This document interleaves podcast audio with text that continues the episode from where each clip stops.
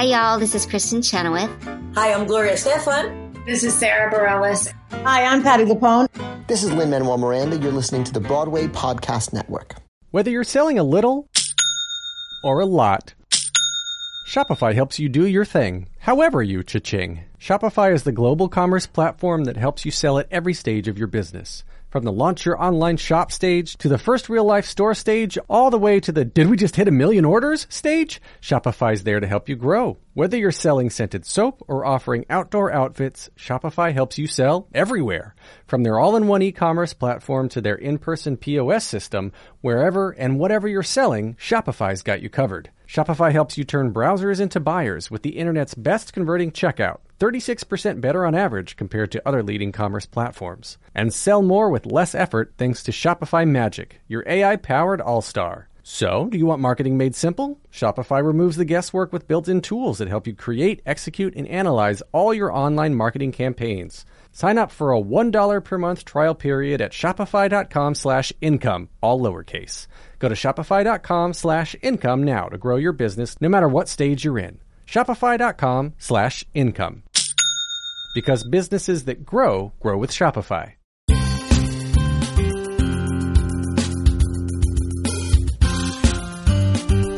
Welcome to Stagecraft, Variety's theater podcast, taking you backstage and behind the scenes with the hottest shows on Broadway, off Broadway, and beyond. I'm your host, Gordon Cox. On this episode of Stagecraft, I'm talking to Celia Keenan Bolger and Gideon Glick. Broadway watchers will know those two names. Keenan Bolger's breakout came in her Tony nominated turn in the 25th annual Putnam County Spelling Bee, and she's since been nominated for Tonys for The Glass Menagerie and Peter and the Starcatcher. Glick, meanwhile, got his start in the original cast of Spring Awakening, and has since appeared on Broadway in Spider Man Turn Off the Dark, and in the lead role of the fan favorite comedy Significant Other. Now, both he and Keenan Bolger are among the stars of Aaron Sorkin's new stage adaptation of To Kill a Mockingbird. With Keenan Bolger as Scout and Glick as her pal Dill, they play two of the most important roles in the show alongside Jeff Daniels as Atticus Finch, and they both face a unique acting challenge. They're two adult actors playing characters who are children. They're in the studio with me to talk about how they do it. Hi, Celia and Gideon. Thanks for joining me. Hi. Hi. So, To Kill a Mockingbird is a great big hit. People are really coming to the show. What do you feel like makes this story so popular still? Oh my god. Well, it's such an. I mean, it's meant so much to the nation for so long. And so I think it's become this enduring thing that we are now. Now I say we keep coming back to. Right. And then I think because so many of us encountered it at a young age and it had, it was like this moment in our young adult lives of our relationship to literature and our relationship to racial politics that it holds this place that we're interested in revisiting. Mm-hmm. Did that feel like pressure at all as you were, were putting this show together? To you're sort of taking the you know going in and kind of creating a new version of this thing that people have such clear memories of, right or wrong. You know, like I'm sure most of my memories of reading that book are wrong at this point, right? Yeah. So And and yes, Uh, the answer is definitely yes. So much pressure. Yeah, yeah, and and I think also as as actors uh, portraying uh, certain roles, Yes. it was a lot of people have such strong ideas about what they are and what it means, especially because of the movie as well. right, right. and that trying to we there were like a lot of conversations in rehearsal about it being a new play. Like aaron would say that a lot. He was like we're not trying to This put is the Aaron book, Sorkin, by the way, Sorkin, listeners. I think you know that, but just in an up and coming Yeah. wonderful Yes, you young may have heard of playwright. him, yes. um, but he i think felt like for himself because he had written this initial draft that was sort of the book on stage and then he was like i really have to blow it up for myself that it was important in the rehearsal room for him to say like this is a new play. So like To remind you guys, basically. yes Right? Yeah. and that it was important and and and challenging to know like when do we advocate for what we cared about in the book and when do we give over to the fact that this is a new production and that was like That was a process. Yeah. And what's nice is that we had so we, it was a long process because we developed it for a year coming into it, and so I think we all. Eh, well, it was nice dramaturgically. We all had such strong ideas, and I think Mm-hmm. it actually really helped the show come together. And then I think in a good way, the harder you and longer you work on something, the less you start to obsess about expectations and the more you start to obsess about the work. Right. To see it as itself as opposed to Yes. the thing you thought it was going to be. Yeah. Right. Yeah. Uh, tell us a little bit about how you first got involved. You got a call in. From what I understand, at least one of you didn't think you were going to be. You- at, at the stage when you got the call, it didn't seem like it was something you were going to be involved in because of the way for a while they were going to go, go with kids, right? Yes. Um, tell, tell us a little bit about that. It was basically, you know, I got an email from my agent that was like, I have a kind of weird request. As you know, they're doing To Kill a Mockingbird. Would and how long ago was this? this was in November of 2018? No, 17. 2017. 17, right, yes. Yes. Yeah. So, or like October of 2017. And she was like, you know, Aaron Sorkin has written the first draft. They're going to do like a one day reading of it, but he really needs to learn about the play. And they don't feel like they can learn about the play from an eight year old or like a eight year old and two 10 year olds. So, would you be willing to just come in and read the role for the day. And to me, I was like, this is the greatest job opportunity ever because the stakes are so low, but the room is so powerful. It's a role I have always wanted to play. Oh, is that I true? feel it- yes. Like as a kid growing up, I would use like I cut a splice from the book of the Oh, Mr. wow. Cunningham monologue and would do it at Detroit Community Theater auditions. So like this is a character that I feel Yeah. An incredible anecdote. yeah. close Excellent. to. And I remember when they announced that it was happening, I was like, what lucky little girl's life is about to change? Like, who's the next Sydney Lucas Right. gets to play this part? right. Right. Um, and so we went in and, you know, did the, Right. read the, And Gideon, were you part of that reading as well? No, I came on a couple months one. later in December. They did another one, and you, you, you and Will had already been cast. I This didn't. is Will Pullen, your co-star. yes, Paul, who who also was Jem. in that. Right. That he was in the first Initial, one, yeah. yeah. And I was very confused about the offer to just, and it Was wasn't. it, it was it the same offer? Like we just need some adults for now. I think everyone was, uh, even my agent was confused. They're Okay. like, they're not sure yet. But then when I talked to Celia, she was like, no, we're, we're, we're signed up. And I was like, oh, oh, oh okay. Um, so that had changed by that point. You'd signed up by Yeah, they, so then like, it ended up being a two day reading. Right. At the end of the first day, Bart Sher, the director, he was like, so it turns out like we're kind of thinking maybe this could work. And you know, in the novel and in the movie, the adult scout's voice is very present and that we could, you know, theatrically sort of make this a memory play.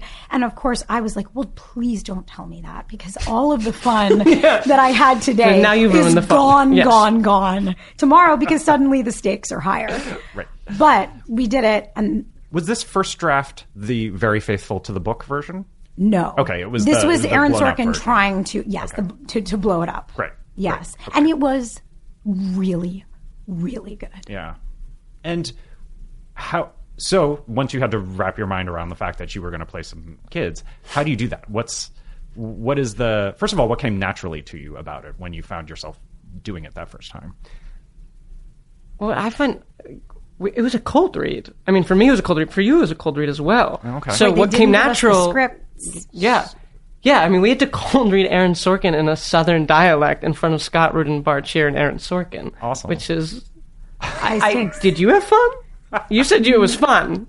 no. I had no, it wasn't. You were just and, but you know what I did feel strongly? I was like, good luck to the eight year old. Because Yeah, this forty year old could barely I was like the sentence I have to like say it in my head three times and then I can read it because it was complex. There were like a lot Sure. of turns that it took, and then I was like, it's going to take s- crazy skill for kids to do this.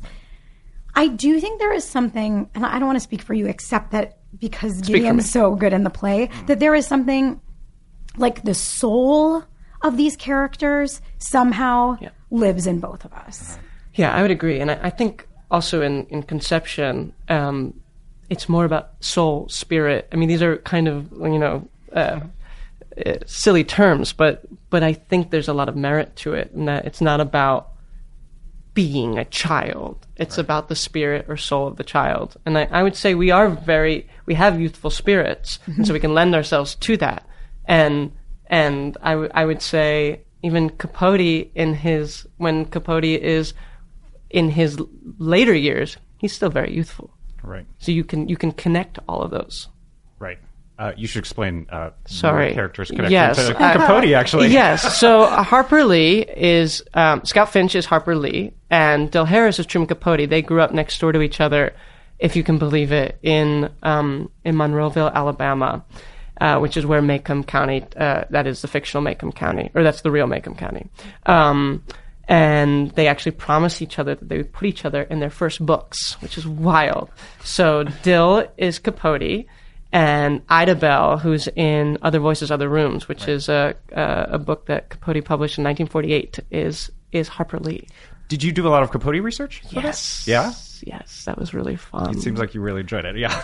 yeah, I uh, his life and his writing. I mean, he is uh, truly an ex- was an extraordinary person, and so what was interesting about this uh, experience was that you had so much to cull from. You had the you had To Kill a Mockingbird, you had the movie, you had the you had Harper Lee and her life, you had Capote and his life, and then you had all of his writing. Um, so I would say Joel Knox, the the protagonist of Other Voices, Other Rooms, actually is a very big inspiration for this version of Dill. okay. Right.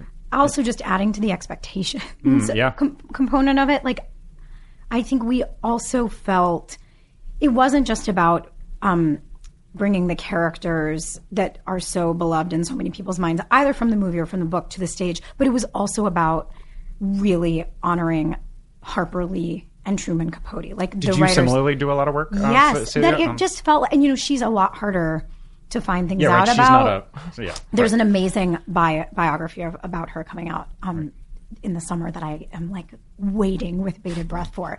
But we both went down to Monroeville. We both tried to, you know, read all of the biographies and anything that we could get our hands on. But the, you said this recently, like the face of American literature was changed by these two people. I really think like the, their contribution is so enormous. And so if you if you have the opportunity to put those again, if we're going to get into the cheesy language of like souls, but if you're going to try to honor that soul on stage, it's like you really want to do the work to to find out as much as you can so that at least a tiny thread of them is infused into what ends up in the final production. And can you? One of the things I ended up being curious about, and you started to talk a little bit about this when I saw the play, is how you came to. It's not like you've got all the mannerisms of a child, right? Which is what you were saying. Like, but you, there, as you say, there's also a youthful spirit to it. So it's like conjuring childhood without like I don't know, picking your nose on stage or something, right? Yes. Like, it's um, a fine line. was Yeah. that? I I imagine that was a sort of long process over rehearsal. Is that how that? How did you come to that? I mean, we never kind of really what you arrived at. discussed how to embody the children. It was more of a like we were very curious as to when they were older versus younger, which in the When you're beginning, speaking to it, like, yes, we- forth, in the beginning, which was important, and that sort of disappeared as well. Okay. Um, but we never really talked about the actual embodiment. I Hmm. think there was something natural that happened with uh with our pitch and with our body language um, when we were inhabiting the characters. And I remember we would ask a lot of questions of like, what? Because also, there was this great interview with Harper Lee where she talked about what she and Capote, but everybody in the neighborhood, like how they passed the day and what it was like to have nothing, like to live in this little tiny town. And that we would say, like, what do kids do like what how do they entertain themselves and that that ended up informing a lot of the sort of physical life of the play i think that and we had bad ideas I, or i had really bad ideas and then some of them that we were like oh that actually is a you know that like fits in to what we're trying to build but it was it came more from those kinds of questions instead of like what's a gesture or what's a kid like gesture to do here Exactly. Right. As well put. Thanks Lydia. And what, as you've sort of played the story over, you know, eight times a week to audiences and seen how it lands, how do you feel like, and how did, this is a question for you personally as well, how do you feel like the story lands now? It's 60 years after the, after uh, Harper Lee wrote it. Like, what, what resonates particularly now with us in 2019? I think in a beautiful way, what Aaron's script has done is that it's there are no there's nothing new really in the play, but there are themes that he's chosen to really draw out. And I think and question a little bit. Yes, which I think yes. is is very interesting with this adaptation. but that this processing of to me the processing of racial injustice when we have all of the facts including body cameras including witnesses including the modern day aspects of this and then a jury that has all of the facts in 1934 and that we can still end up with the wrong With the same result. Yes. Yeah. That that feels pretty relevant and purposefully relevant. And I think do you- I don't want to hijack this question. No, I'm, you're doing a, a wonderful job. But that I also think the space, what it, that isn't about one specific theme, but I think right now we, as a society, feel so, in some ways, sort of helpless and at sea, and that we don't have a place to process these big questions about our country and what decency and facts and racial justice looks like. That to do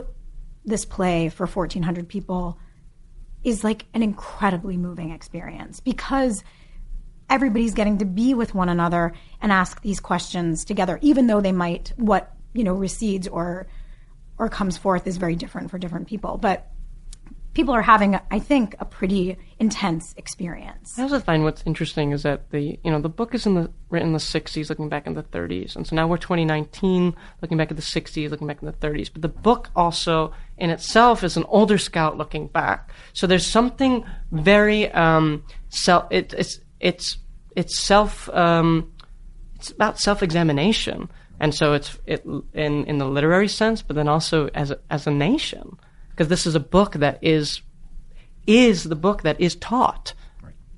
and that I, I, I don't always advocate for adults playing kids, but I think there is something very interesting about having adults look back on this story and say, is this what I remember about it? Is this the book that we read in school? And in that way, the adults, us, Gideon and I, the actors, become a sort of conduit to the for the audience that we're all processing these questions together.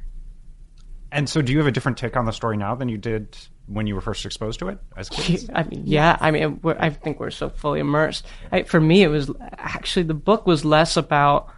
I mean, the themes obviously were very important, but for me, it was actually how I learned how to be a critical reader, and so it taught me how to because I, I read it in the seventh grade, and it was about oh, these are themes. This is metaphor, simile. This is how to. This is what to look for. Um, so. Uh, it taught me to be a thinker. I think in an interesting way because I w- read it in a class where I think I was one of probably four white kids.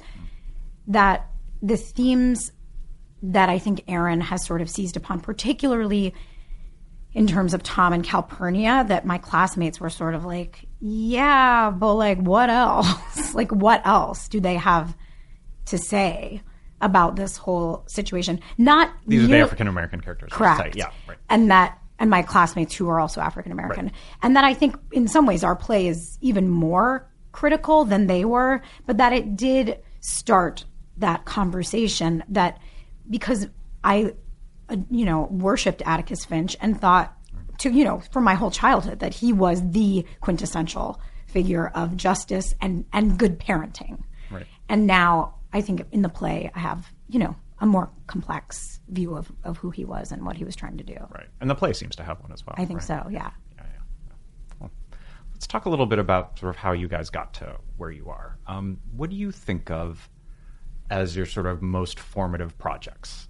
Sort of as either as artists or as professionals, just sort of getting to where you are.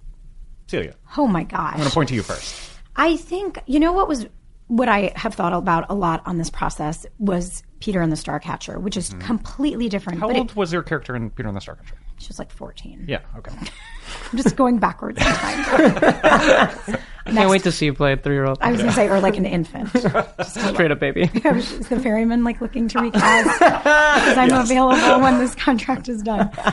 Um, but there was something about watching Christian Borle in that room bring so many ideas to the table that I felt like I want someday to be like that. I want to have as many I want to be as brave as he is and as um, fearless about just putting things out there and trying new things and watching him fail like a lot and and be unfazed by it or at least seemingly unfazed by it and that I have like held that with me for a very long time and I feel like this is the first time and it probably has to do with the fact that I felt very confident with Bart and that because we have had a, a relationship in the past that I wasn't trying to be like I'm easy, I'm not difficult, I'm not trying to like insert myself into your process that I felt a little more emboldened. So I would say for this project that certainly Peter and the Starcatcher was one of them.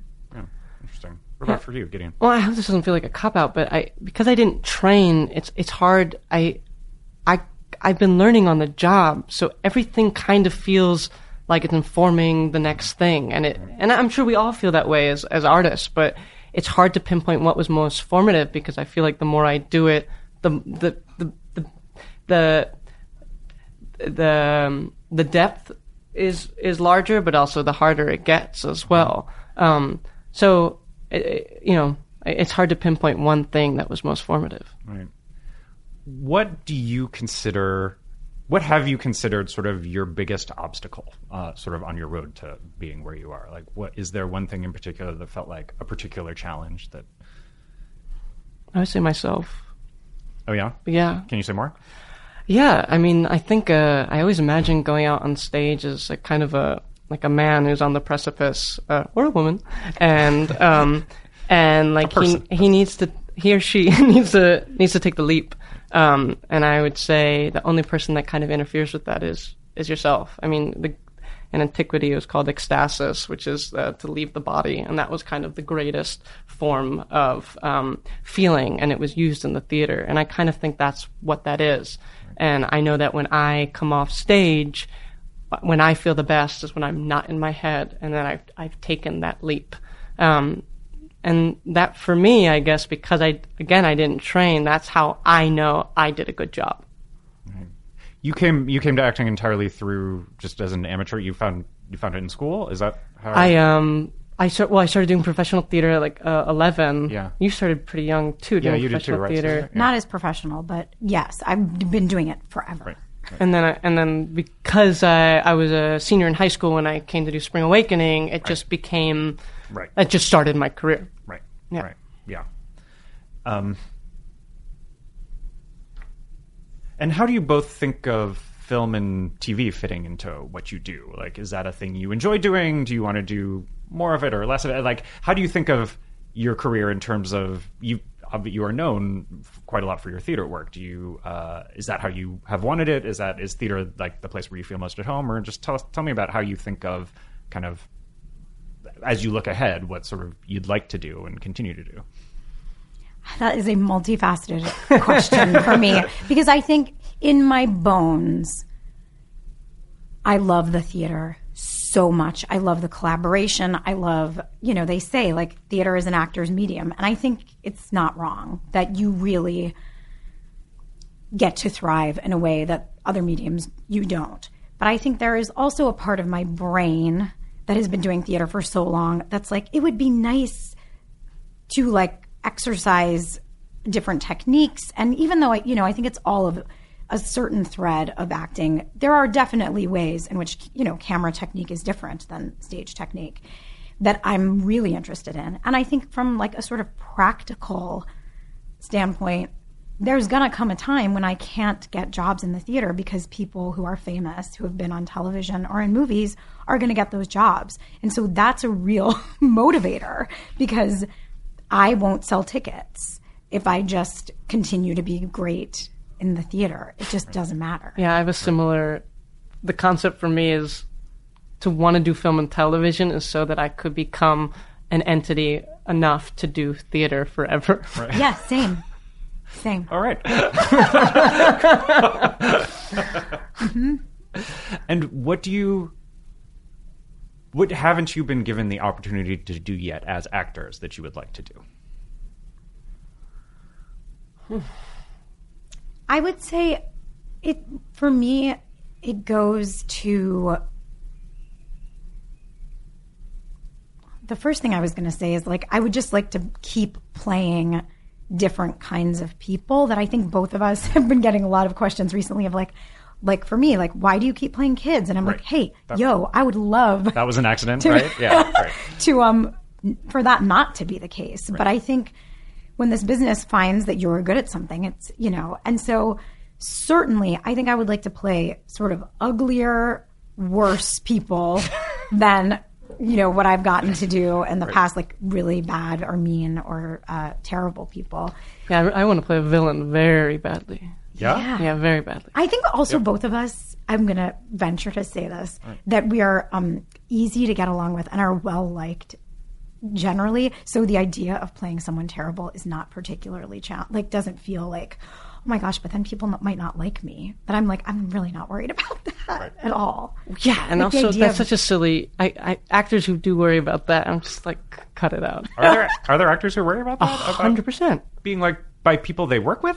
No, I No, think that by or an the audience. audience, that audience. the audience Oh, won't see, like them see. anymore. and that which there's is- that idea that there even it, that it all it has to be beautiful you have to look beautiful you have to sound beautiful like that that's you know I think if you're more attractive than I am, you maybe go, that that's something that you will carry around. I don't say that in a. Nobody needs to respond to that, but um, I'm just going to respond with shush. but that that's not something that you know I worry about. What And- you, go ahead. I was just also no, that's the end of that. All right. Yeah, if you want to add it, just just let me know. no, no. what do you know now that you wish you'd known when you were first starting out? I know this one. Go. Gideon, go. I mean, it'll change, but okay. um, I think to take stock in what you have. I, I- it's again, this is an ongoing process. The grass is always greener, et cetera, et cetera.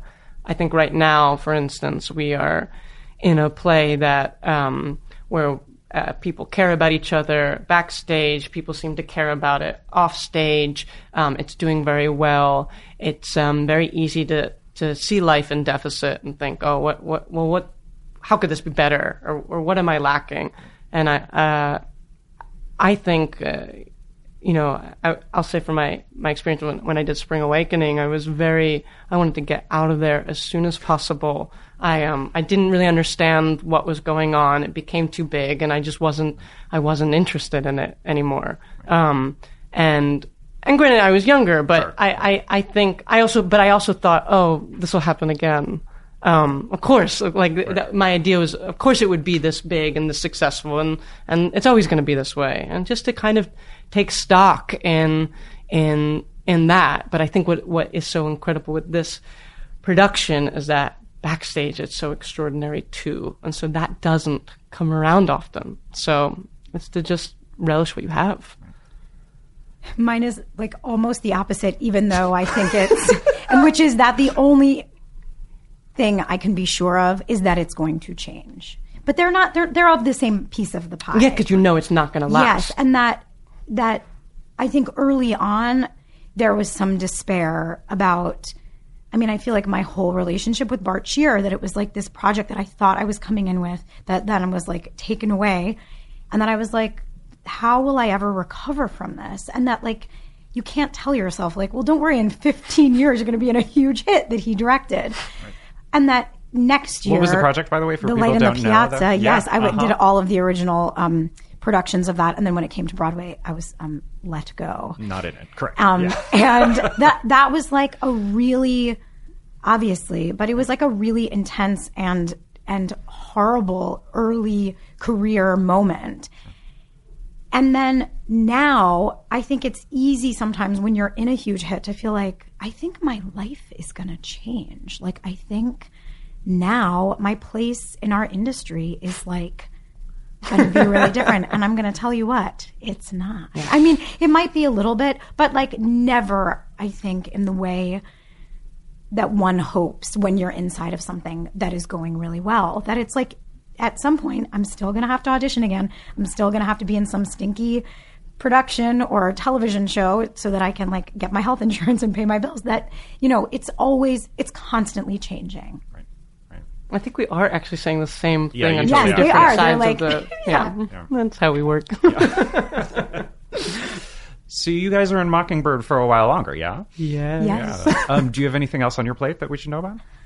Um, uh, I oh, I'm in a Noah Baumbach film. Um, so that'll come out. I don't know when that'll come out. I have a, a very small part in it, but he there's a actually I don't know how much I can say, but I'm in it. You're you're in a Noah Baumbach film. The Yeah. end. Yeah. And I'm in a really amazing movie starring Mary Kay Place Oh, yeah. called Diane that has like some of the greatest um, older actresses of our time in it. So it's I really recommend it. It's coming out at the end of March. Okay. Great. Yeah. Um, you're pitching your dream project to a producer. Go. What is it? Am I w- well? stage. Stage. Let's say stage. But am I in it? Uh, Yeah. Yeah. I'm oh, in yeah. it. You're in it. You're- Okay. It's your dream role. Oh my god! Oh my god! You have to go because Okay, it's on your it's tongue and it's not mine. directed by. We'll leave the director. It's written by Amy Herzog. Oh. We talked about that the other we day. We did, and that's been like in my craw. And it's with Stephen McKinley Henderson, Gideon Glick, Dee Dee O'Connell.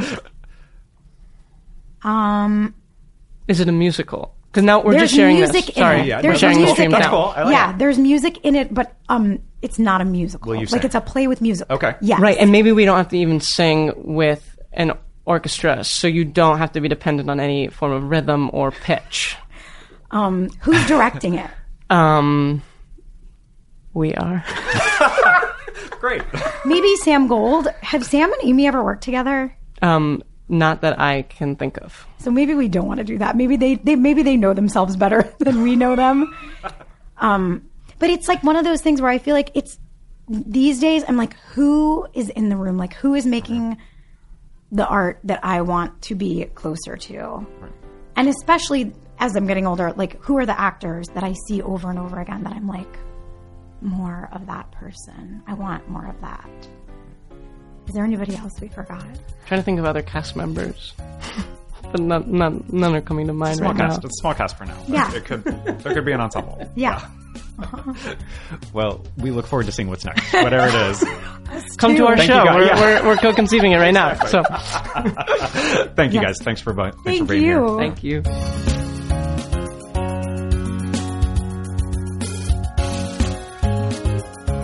That was Celia Keenan Bolger and Gideon Glick, now starring on Broadway in To Kill a Mockingbird.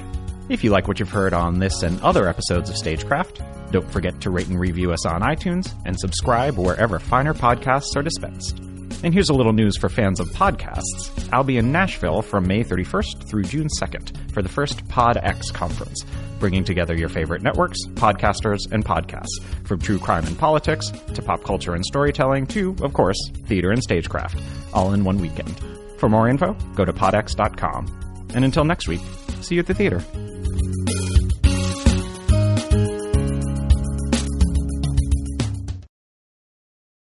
Wondered how your favorite performer actually feels? Well, here's your chance. Welcome to The Quiet Part Out Loud with me, Bobby Steggert, Broadway actor and now a therapist to a whole host of Broadway creatives. Part interview, part therapy, this is not your typical podcast. We'll go right to the heart of things with some of your favorite artists what they still struggle with, what lessons they've learned, what they haven't figured out yet. There's enormous power in saying the quiet part out loud. Are you listening? Hey, it's Leslie Odom Jr. here on the Broadway Podcast Network to tell you about the Rise Theater Directory, a program of Maestra Music. Rise is a national online resource designed to connect and empower backstage and administrative and creative theater professionals from underrepresented backgrounds.